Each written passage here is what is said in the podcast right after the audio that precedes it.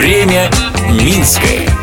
Привет! По столице прошлого, настоящего и будущего вы прогуляетесь вместе со мной, Людмилой Милославской. Идет масленичная неделя. В кафе, ресторанах и просто городских квартирах готовят блины. А где в Минске можно отпраздновать масленицу, расскажу прямо сейчас. Время Минское.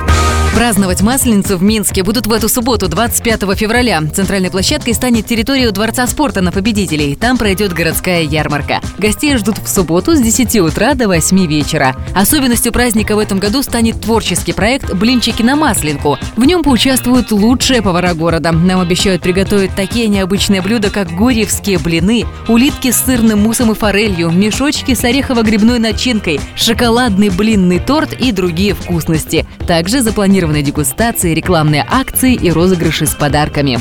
Ярмарки Масленицы в субботу пройдут и в парках 900-летия Минска, Павлова и Челюскинцев, у Комаровского рынка и во Дворце детей и молодежи. Ботанический сад будет встречать угощениями. Там ожидаются скоморохи, ряженые клоуны и разнообразные аттракционы. Кульминацией станет фаер-шоу, прощание с Масленицей и сожжение чучела зимы. В воскресенье гуляния пройдут в парке Горького и Минском зоопарке.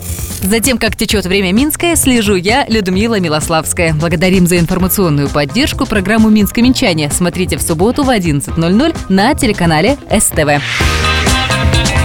Время Минское.